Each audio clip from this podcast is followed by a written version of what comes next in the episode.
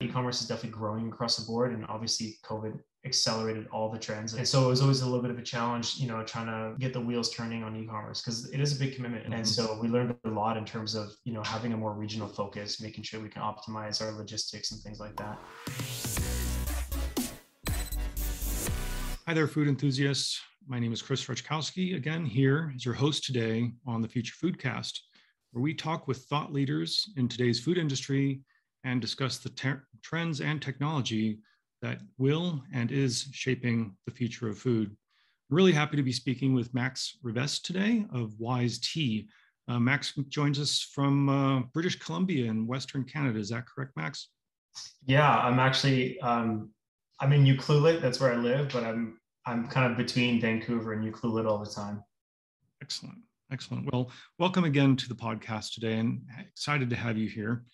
And um, you know, it's always interesting to hear where you know, today's entrepreneurs have come from and, and what led them into this business. So maybe give a little bit of backstory on yourself and what led you to start the company you're leading now, Wize Tea.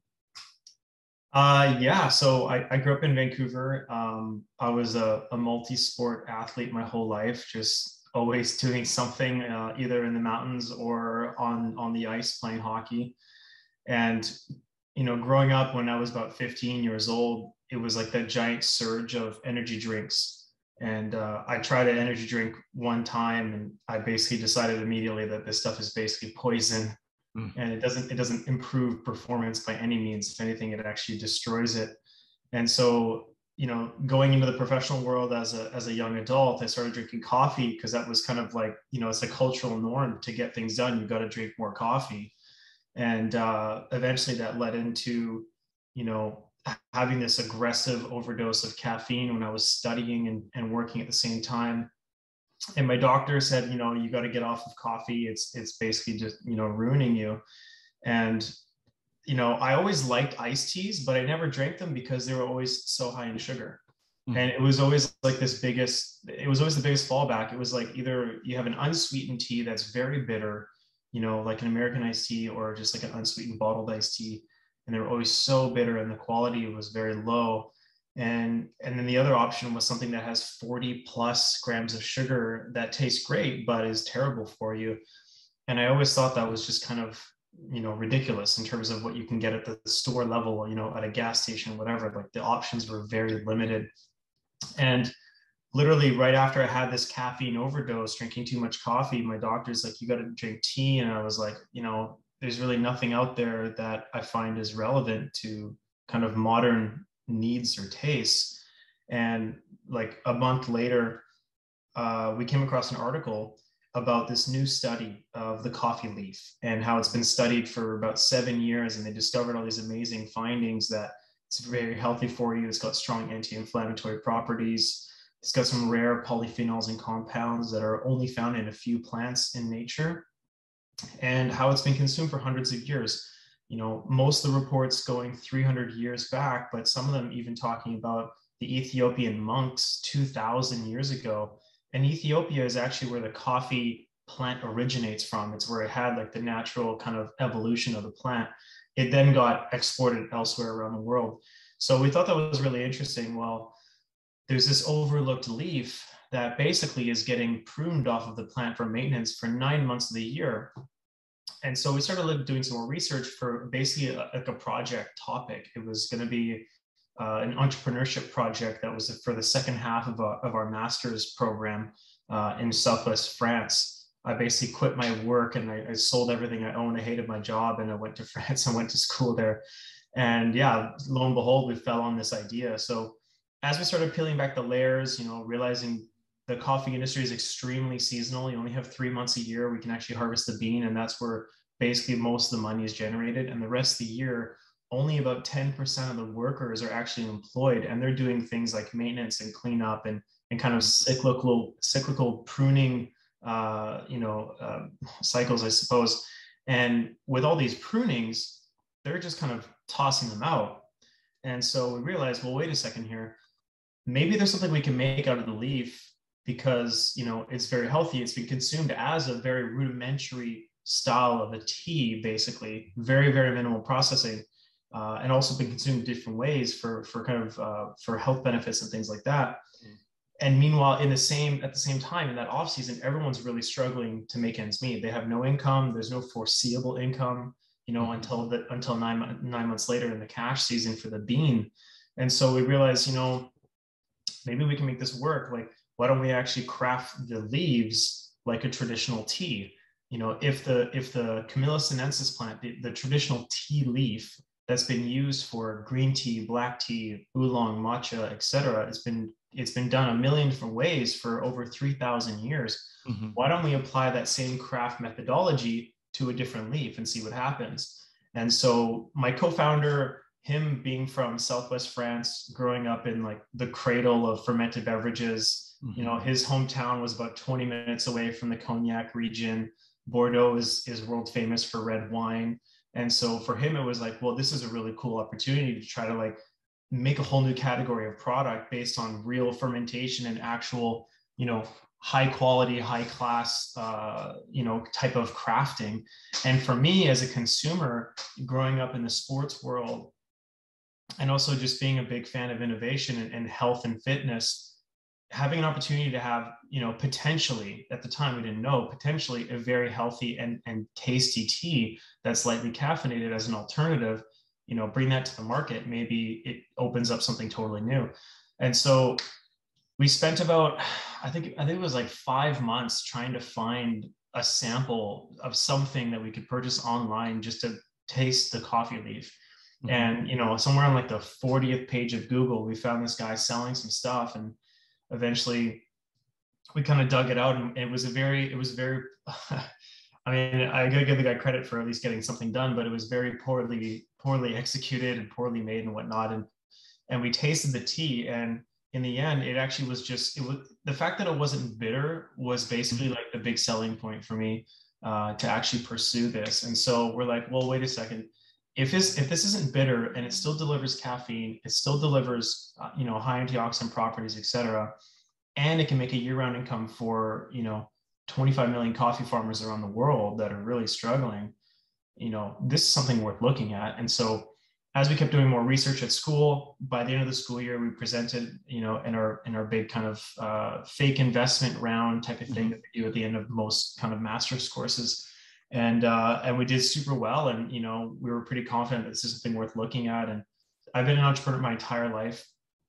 My co-founder, not so much. He he kind of grew up with other uh, office jobs and things like that, and he was really convinced, like you know, this is actually worth doing. And so that summer, we basically, you know, I was like, hey, I got some room on my credit card. Let's just go to Nicaragua and find some farmers. And mm-hmm. uh, so we basically started knocking on doors in coffee farms and just going around and uh, you know, about a month into it, we finally found someone that could, you know, work with us. And we basically traded a big bag of coffee leaves for a bottle of 12 year Flor de Caña rum, uh, which is like the, the kind of famous rum in Nicaragua. Mm-hmm. And um, our very first batch that we made, you know, without knowing almost anything on how to process tea leaves, let alone coffee leaves, because no one has ever done it like that we made the first batch and we tasted it and we're like, holy crap, this is actually so smooth and it's really, really tasty. And it, it tastes like a, you know, a green tea, but way better. It doesn't have that mm-hmm. grassy aspect, doesn't have the tannic kind of finish or that dryness you get from a traditional tea. And so we knew it had legs and we had, we barely knew anything about processing tea at the time. So that was back in, that was basically Halloween 2013. And um, so we spent a year after that doing the regulatory stuff and kind of figuring out Health Canada, CFIA approvals, doing all the basically the the, the fine print. And mm-hmm. uh, we eventually launched online in 20 in uh, in 2014, the fall after that. But basically, it, it all really started from kind of my personal need to have like a healthy beverage and and knowing that tea has always been like kind of the original energy drink that is like legitimately healthy and doesn't take away from your energy um, you know, and then seeing how we could apply the same idea to the coffee leaf instead. And and the coffee leaf, thankfully, just tastes a lot smoother. You know, mm-hmm. that's just the way the way that we craft it. You know, multiple steps. It actually just creates this really smooth, kind of almost lightly sweet taste on its own. And uh, if you order like the original coffee leaf that you have, uh, we have on our website, just the original blend, mm-hmm. you can taste it straight up, and you can tell right away, like, oh wow, this has kind of got some roasted hazelnut type of honey tones, hmm. uh, you know, kind of caramelly in a, in a way. And that being said, still delivering caffeine. So it's it's definitely unique. Uh, and, and, we're the first ones to really pioneer this in terms of a, an elevated product. Hmm. That's uh, a pretty amazing origin story, and it goes back quite a ways. Um, I, do, I, want to talk a little bit later about more, you know, the, some of the nutritional benefits because you touched on that lightly. But I understand you have a relatively interesting supply chain story also in one of your co-founders, and uh, wonder if you can maybe tell us a little bit about how you.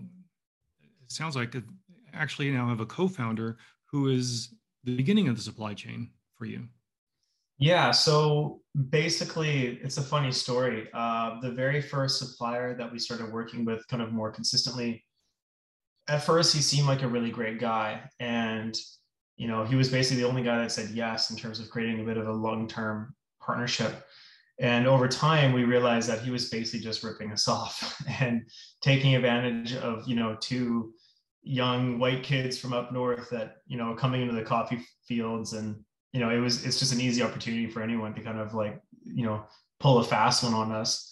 And so you know i understand that uh, from their perspective but basically he was just kind of ripping us off. We started realizing this. And so we started kind of asking around for another another partner to, to build something with and there was an ethical coffee buyer um, named Amanda who introduced us to Enrique Ferrufino And Enrique is a third generation coffee farmer, and he's his family's been doing it, you know, very ethically and, and in a very high quality premium manner for a long time, mm-hmm. and, and, very advanced in terms of uh, regenerative cycles and you know making things very healthy and, and creating like a microclimate for the actual farm itself uh, trying to have like a, as much of a closed loop system as you know as possible and and so we eventually met Enrique and you can tell when we told him the concept and what we were doing you know we've already been selling a bit of product at that point we've already done some really nice blends and great tasting products and you could tell his like you know he was just lighting up inside like holy hmm. crap mm. this is an opportunity to to lead the next generation of coffee farmers and also create something that is legitimately sustainable at a high scale and not just a, a one-off kind of you know short-term benefit for farmers that eventually would just erode away you know or, or needs a ton of maintenance. And so in this case he really understood the the high scale capability of the concept.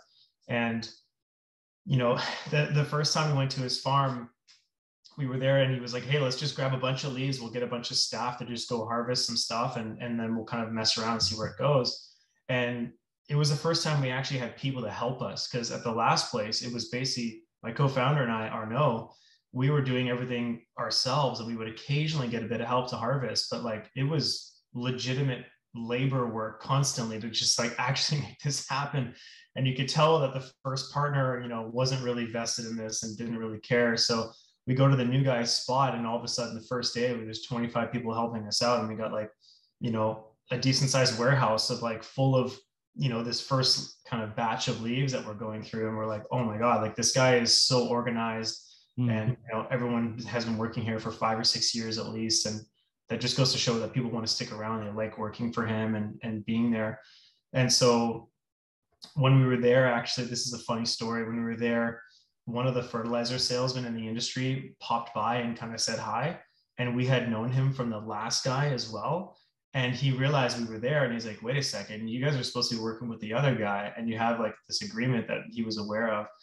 So he leaves and he basically calls the other farmer and says hey these guys are at enrique's farm right now like what's going on sure enough by the time we get back to town to get cell phone reception we have the original guy we're working with who's like texting me saying oh breach of contract and i have all my, my military contacts and we're going to keep you in the country and you know, put you in jail as soon as you try to leave and all this stuff. And we were freaking out. I mean, you know, we were 26 years old. We were supposed to leave in about a week. And we're getting this message, like full panic mode.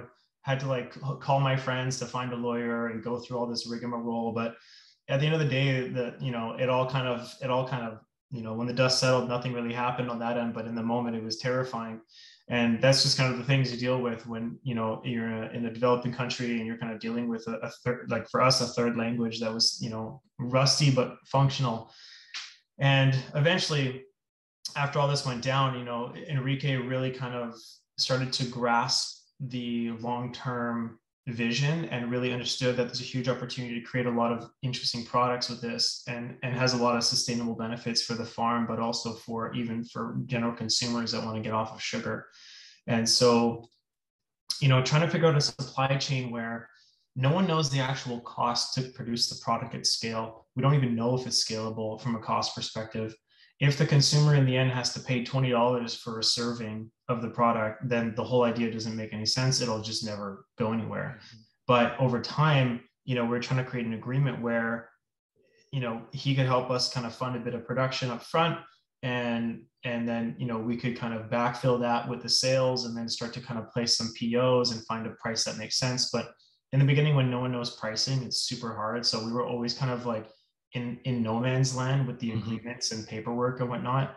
But uh, you know, kind of long story short, we brought him in as a as a as a third co-founder and just split the company three ways. Mm-hmm. Which which to, to our knowledge, we you know obviously we can't know for sure, but to our knowledge, we're the only coffee or tea brand in the world where the actual farm owner is a is a major equity uh, shareholder and he's also on the directors you know board of directors and and he's considered a founder you know without him we wouldn't have the amazing quality product that we do have. We wouldn't have the, the capacity to scale properly.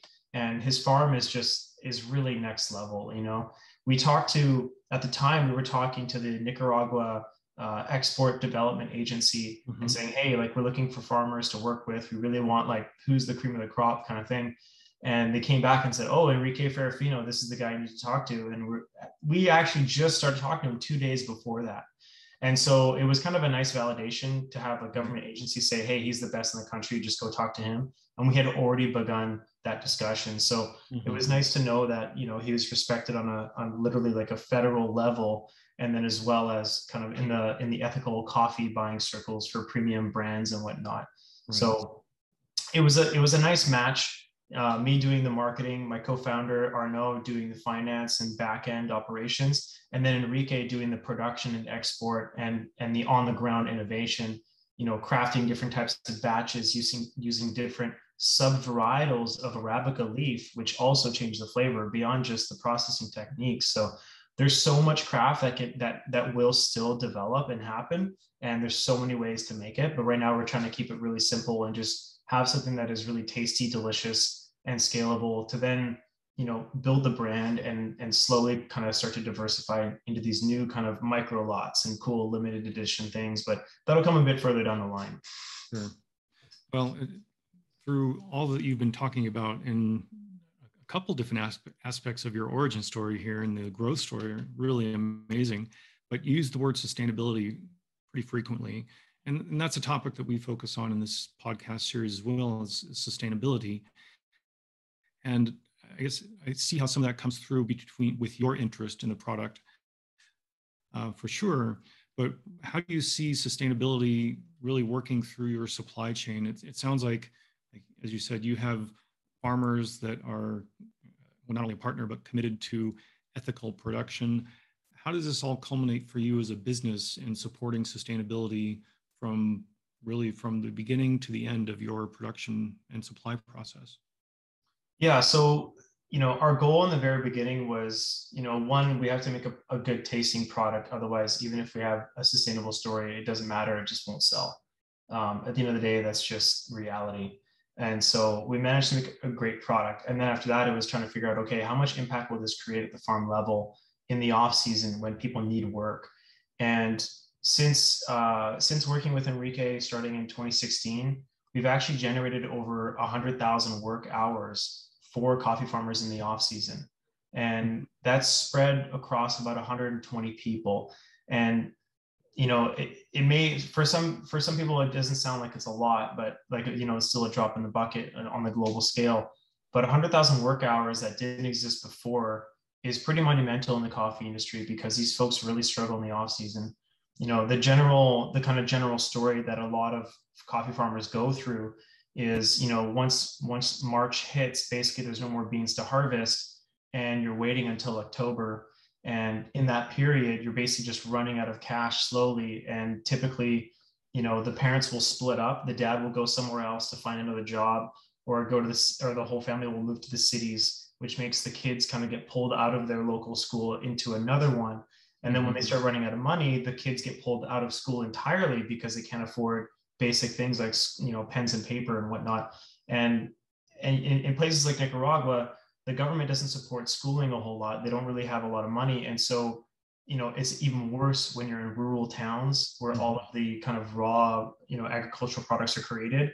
They don't have a lot of money for that because there's not there's not enough density for them to kind of justify supporting these schools. And so mm-hmm. there's really no resources at all. It's just the odd ngo supported school here and there and ngo money is very fleeting. You know some years you have lots of support other years you have nothing. And so when we're seeing this on the ground in person we're like oh my god like people have to migrate. The kids are never in the same school or at least never consistently in a school program. And so the average age after interviewing a bunch of folks the average age and, and teachers included um, the average age kids drop out of school is about 11 or 12 years old. So by like grade five or six they drop out and then we talk to to these uh, these ladies that are picking you know leaves and beans in the fields and they're like yeah like i'm 35 i have three kids and i'm going back to grade four right now to kind of learn how to read again and properly get back to school. And I regret dropping out, but I didn't really have a choice. You know, like mm-hmm. it's this is the reality of things in, in right. the majority of the coffee growing world and, and other agricultural industries as well. And so when we saw this go down, we're like, man, like this is really brutal. And, and you know, we know that the leaf can have a huge impact. And you know, when you're a consumer in a grocery store and this can is on the shelf, you're looking at it for like the brass tacks. You know, does this? Do I think this is going to taste good? Is that is that the right price? And does it meet my nutritional needs from a, a health perspective or whatnot? You know, you don't think about the downstream effects of, or rather upstream effects of you know people producing the product and creating a year-round living. So you know when we started realizing the real impact it could, it could create beyond just like a theoretical you know concept that we had we started realizing like this is actually really huge. And so um, that is what really kind of made us even more motivated because it was just an idea. And then we realized you know what? This is actually scalable. This is creating legitimate impact. And now these farmers in the off season they can't wait to do the next cycle and pick up you know all the coffee leaves you know to produce the tea because we're employing you know over 100 people in those in those kind of chunks of time essentially. Mm-hmm. and it gives everyone a cash infusion that they typically wouldn't have. And so that is is very much the on the ground sustainability component. You know aside from kind of basically repatriating f- food waste uh, and, and, upcycling a byproduct into you know essentially a premium product there's that whole component as well. Um, but then when it comes to you know on the more consumer level type of thing you know in market we have you know the fact that we're launching actually in about two weeks we're launching the world's first sugarcane based tea bags. Mm-hmm. and those are backyard compostable in two to three weeks. They're a premium pyramid tea bag no staples no glue. We're not using uh, any wood fiber so we're not using any trees to produce it.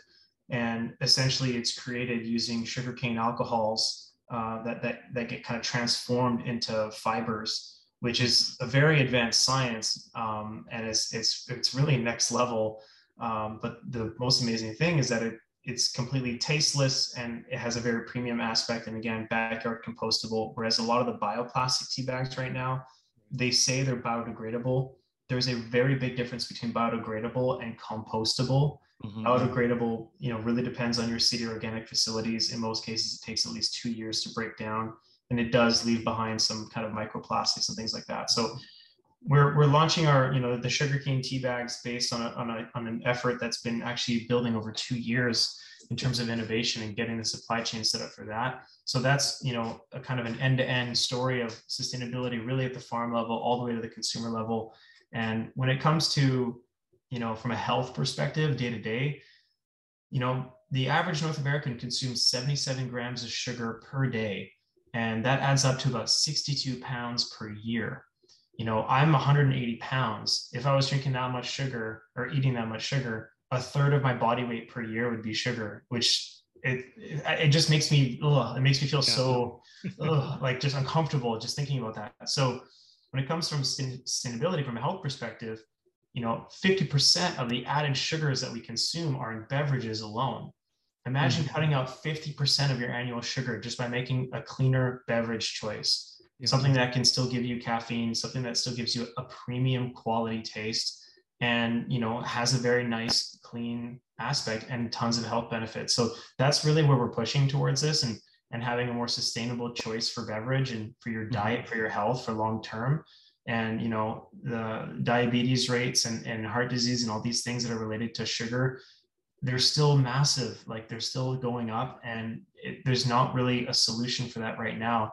A lot of people are drinking seltzer water instead which is at least a good move in that direction but it doesn't have necessarily you know added health benefits and whatnot. Right. so from the, that's kind of the, the full picture really from like at the, the the plant level at the ground all the way to the consumer essentially. And, and that's the kind of holistic vision that we have. Right. Well it's amazing. And you've described not only a product but a supply chain and a business ethos that uh, frankly most other companies would kill for. Um, you know, especially if we you look at other coffee companies as an example or chocolate companies where there's a tremendous um, interest let's say in equity across the supply chain, you know, especially at the front end of that supply chain, fair wages, um, leading to fair trade products, et cetera. Um, and they work very, very hard on that. And it's difficult to make progress, but they still report that strongly to their, consu- their customers because they're, they are making very sincere and good efforts.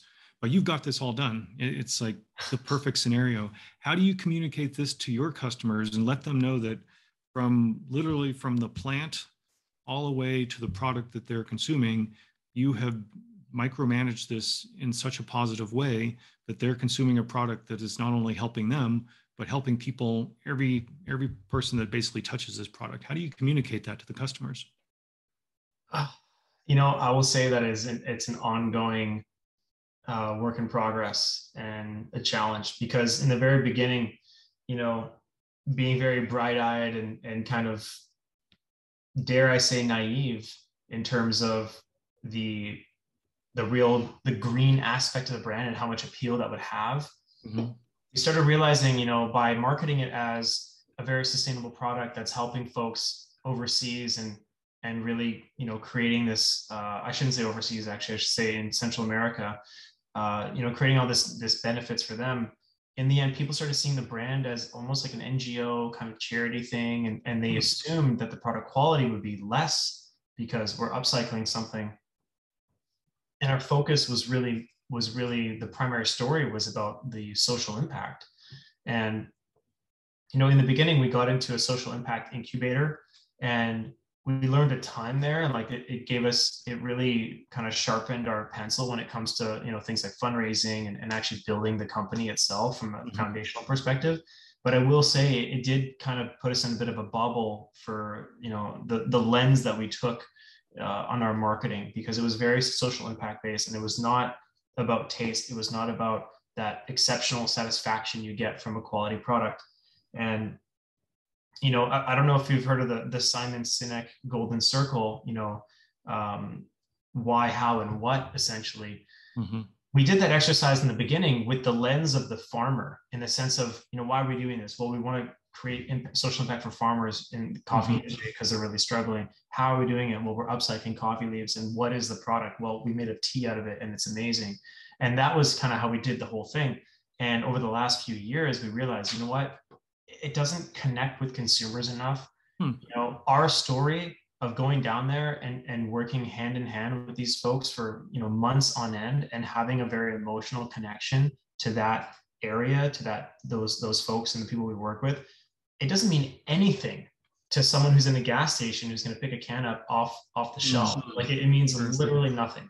They don't have the same context. They don't have the same background. So we started realizing like wait a second we got to build this this golden circle with the lens of the consumer instead of the farmer. Because the mm-hmm. consumer is the one who also is getting a lot of benefits in terms of you know having a low sugar alternative that still satisfies what they're looking for. It satisfies their needs. So instead of doing you know the farmer thing with the impact we started looking at like okay so why are we doing this product? Well there's too much sugar in the general north american diet in, in the global diet. We want to have a better alternative. So how are we doing that you know, we're using coffee leaves. And what's the product? It's an iced tea as well as our dry teas.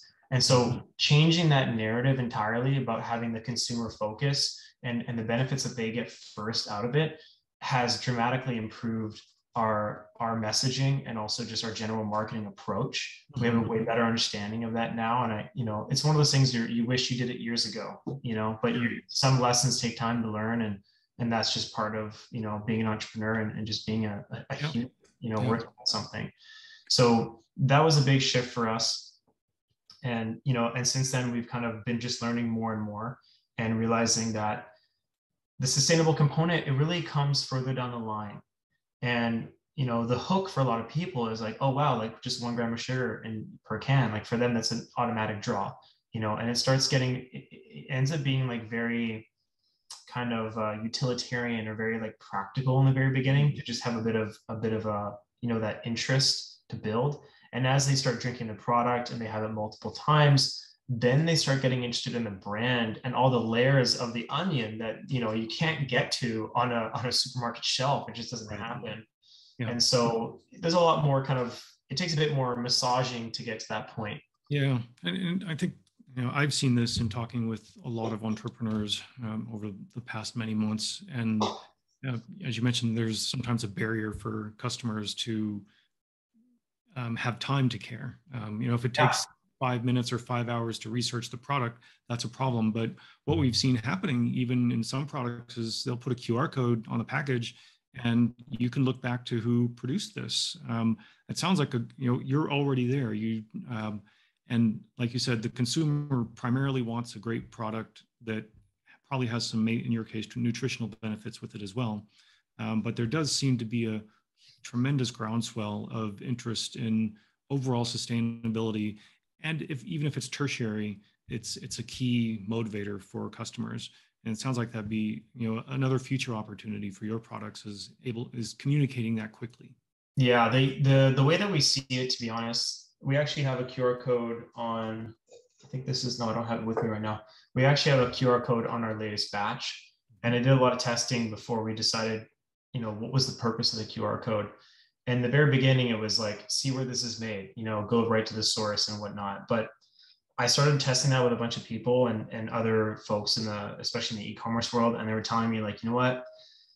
It's it's really great to do that but at the end of the day people will scan the code if they're going to win something you know like mm-hmm. enter to win something and so we're like oh I, I, I hate I, as a storyteller as as someone who's you know very emotionally connected to the folks that were you know, helping, you know, create a living and also just really building the supply chain from scratch. And right. I want to show people exactly where it's from and whatnot. But the challenge is you'll get way less people, you know, scanning that code than if you have someone that enters to win a, a contest or whatever. And so the, our, our goal here, essentially what we've done instead is scan the code to like enter to win some swag. You get a coupon, you know, in your email inbox and immediately in that in the email and i'm working on essentially like a quick follow-up pop-up after you sign up it'll play like our one minute video that shows from farm to fridge and exactly you know the whole process of the coffee leaf where it's produced and everything so actually kind of like like bringing in this this more um you know uh let's say financially motivated or more kind of product motivated customer and getting them to sign up and then immediately sliding in this this kind of craft story. And so mm-hmm. that they understand that there's way more at play here than just you know cool iced tea with a logo and and, right. and a qr code. So we're trying to kind of bridge the gap a little bit. Um, it ends up being you know is it's very altruistic to think that a lot of people want to immediately see the source and whatnot but our our brand is still so new you know mm-hmm. and and when people want to engage with the brand and learn where it's from in most cases they'll just go to the website and really dig into it themselves versus right. you know the random customer and like delivering this kind of really heavy story with lots of detail it just doesn't it just doesn't work you know and we've yeah, gone down that road you know i've actually that's a for me a genuinely interest insight because as i've talked with others say doing similar or making similar efforts in supply chain tracking and supply chain transparency uh, making it available to customers they're very enthusiastic about it and they report some good traction from that. But I, I suspect that what you found taps a fundamental sort of consumer factor, which is not just North American, but is global, which is you benefit from having a hook there, if you will, a hook that uh, it, what's the benefit, what's the additional benefit from the customer, and then uh, parallel with that is providing that information on the supply chain. Um, so I, I, think that's actually super insightful that um, you're probably leading the pack there as well, and you've gone beyond maybe what others are doing and already also implementing, for example, a QR code to track and trace, but going beyond what actually happens on the shelf and consumers need a little bit more push to get them to even pull out their phone and scan the code. You know, it's funny, like we wanted to do a QR code three years ago. And mm-hmm. actually even even way before then on our like our original boxes of dry tea, I don't have an I don't have an example, but the original box of dry tea, we had an image of the farmer and it was very, very focused on the source and knowing the farmer and everything else.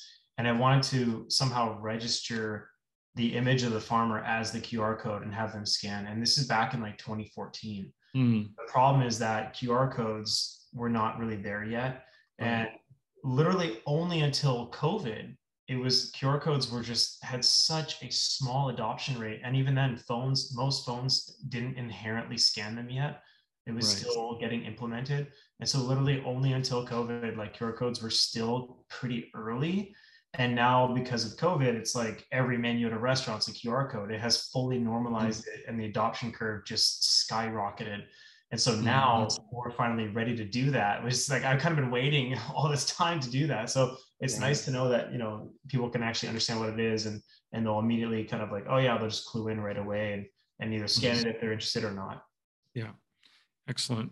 Um, well, you know, we've covered a lot about your supply chain. Um, not a whole lot about your products yet. Um, but maybe we even step beyond that. We we basically uh, we understand pretty clearly that you know it's an amazing product that um, you're essentially upcycling what had been waste, which is actually a very valuable and nutritious um, byproduct of coffee production. But what do you see coming for yourself and your company in the next two or three years as products and what trends, what consumer demands are sort of leading you toward these new or expanded products? Um, you know, we have lots of ideas, and there's like the long-term vision is to really have a few a few ready-to-drink lines. Um, you know, different things like higher caffeine version, for example. Um, all sorts of different flavors, of course. You know, potentially a sparkling version, things like that. Mm. To be honest, though, like seeing other brands, reading lots of case studies, learning about, you know, what's learning about priorities early on in terms of scalability versus product diversity, things like that. Mm-hmm. As much as I want to launch, you know, another product line that's sparkling, uh, or a higher caffeinated version, or like a matcha type version that would be fairly high caffeine, also extremely high in antioxidants all those things sound really awesome and really sexy and fun. But to be honest, at the end of the day, every time you launch a new product, it's like you're launching a whole new brand and you have to work super hard to get it out there. And you're mm-hmm. you're dedicating a lot of resources, time and money to produce something at a loss because it's going to be new. Right. You know, if we're doing, for example, you know, in January, we should be doing about 200,000 cans. And um, if we want to launch a single SKU, uh, like a new kind of one-off thing, you know, that's going to be at least 30,000, 40,000 cans we need to dedicate, and it's right. going to be selling at a loss. And right now, you know, we're working our way to really selling at profits because otherwise there's no way we can scale.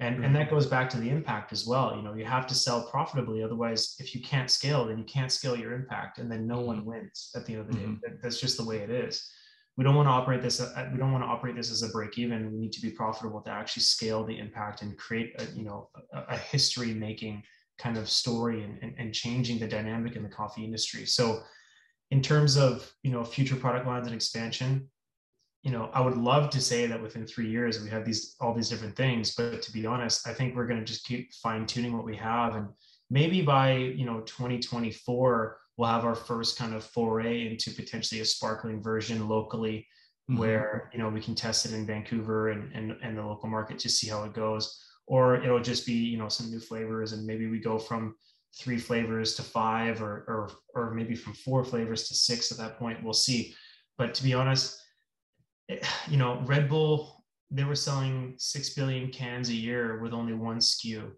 Right. You know, it's it's it's obviously an outlier example, but it just goes to show, you know, you can really dial in the formula and and make something really special and and mm-hmm.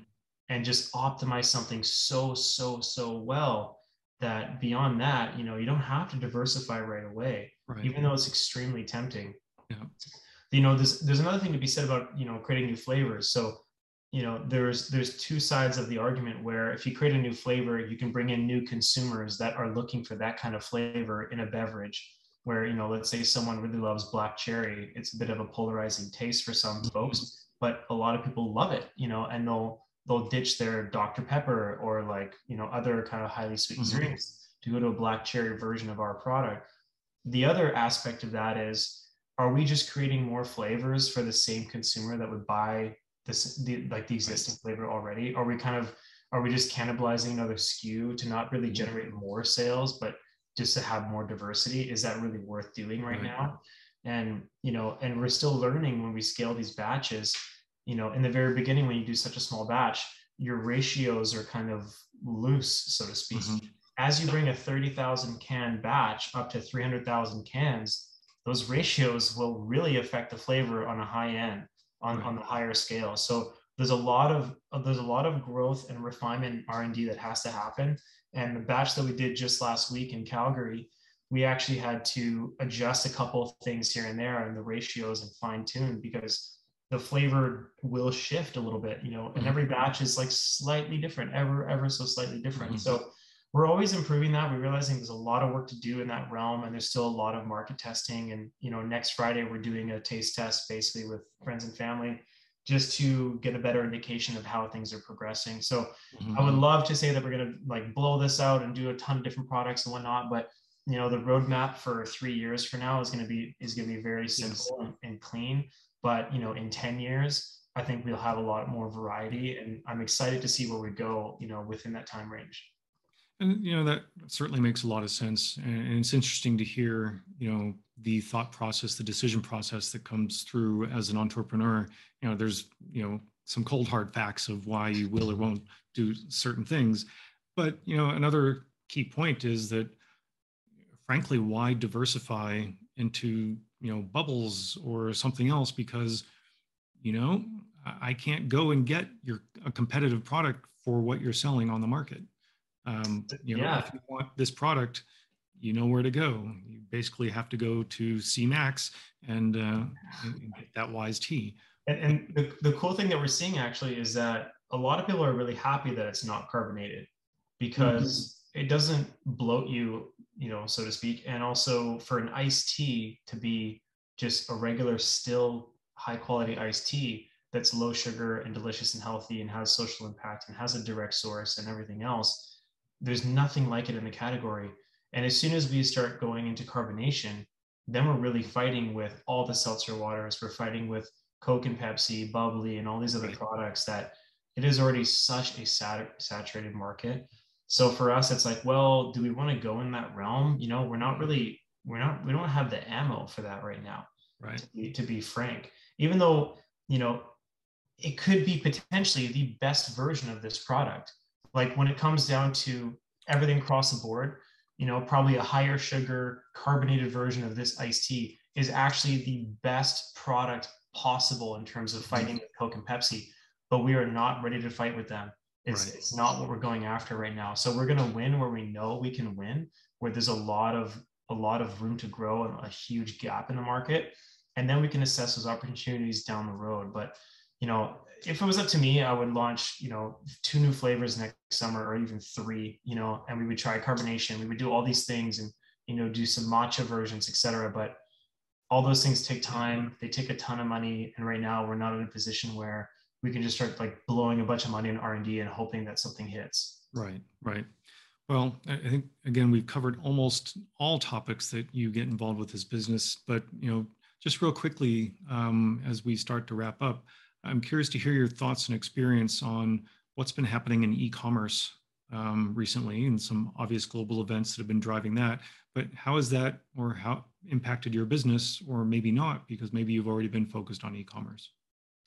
Um, well, I say in the beginning, uh, you know, COVID was a big challenge because we were literally in the middle of raising money to produce the first batch of iced tea when it all when like March Friday the 13th in March happened and basically the whole world went into lockdown. Uh, so that was a huge tumultuous few weeks just trying to figure out like wow like is our company just dead now? Because we're just raising money and we're in the middle of a round and and didn't have everything kind of put together in time. But eventually the dust settled and you know everyone knew that okay the world's going to keep going and and we'll you know we still have a great product on our hands so let's go do it. Um, our plan basically shifted a lot from going to like we were going to do lots of events lots of experiential guerrilla sampling like tons of stuff in the streets and whatnot. And then we basically because of covid we had to shovel all of that into e-commerce. Mm. and so we started building the e-commerce side of things uh, you know and, and, kind of focusing on that end. I, I can't say that it was i can't say that it was extremely successful because i feel like if we spent the same amount of time and money into doing events and retail it would have probably been more fruitful because the product at the end of the day you know it's a drink. People want to taste it. It's a brand new drink you know it, it's made from something that no one has really seen before. And so for someone to spend $30 on a 12 pack and commit to something that they've never tried is extremely difficult. Mm. and and so there's a lot there was a lot wrapped up in e-commerce to try to kind of break the ice on that. Um, and so it was always a little bit of a challenge you know trying to kind of get the wheels turning on e-commerce because it is a big commitment and on top of that when it comes down to it you know, a $30 pack of iced tea weighs about 10 pounds and it's, you're basically shipping bricks. And from a, from a profitability perspective, you know, that's very expensive to move. Mm-hmm. And so we learned a lot in terms of, you know, having a more regional focus, making sure we can optimize our logistics and things like that. Mm-hmm. Um, and so that was a big challenge in the beginning in terms of where it's going forward, um, I mean, right now, for example, because we're going into the fall, it's it's one of our best seasons for dry tea because there's lots of gifting and mm-hmm. and you know our dry teas have been developed over the last six seven years, and they are phenomenal. Like they're they're amazing. They're dialed. Mm-hmm. And so, you know, we're doing some more bundles and kind of shifting our focus to a little bit more dry tea leading into the Christmas season. Uh, so that's that's always a nice kind of uh, you know bump in sales towards the end of the year.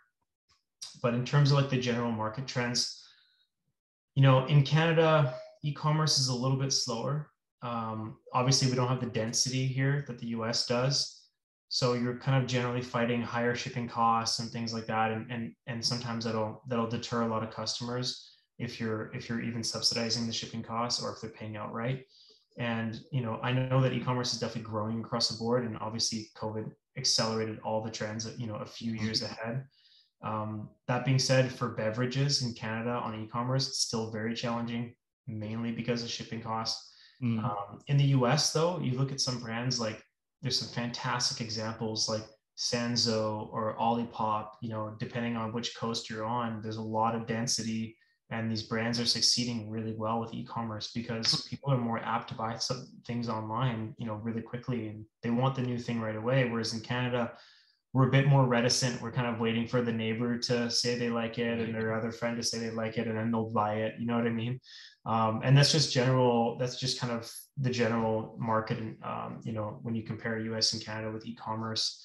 What what i do like about the progression in e-commerce now though however is it's like you don't have to convince someone who's maybe a bit of a laggard when it comes to e-commerce adoption. You don't have to convince them anymore. You know now it's like they've had to order stuff online basically and and they're now getting used to like feeling more comfortable with that e-commerce experience and getting more well versed with how things kind of go in the in the in the kind of pre and post purchase type of uh, experience. So it's nice to see that there's more adoption and people are kind of less mm-hmm. scared to purchase things online.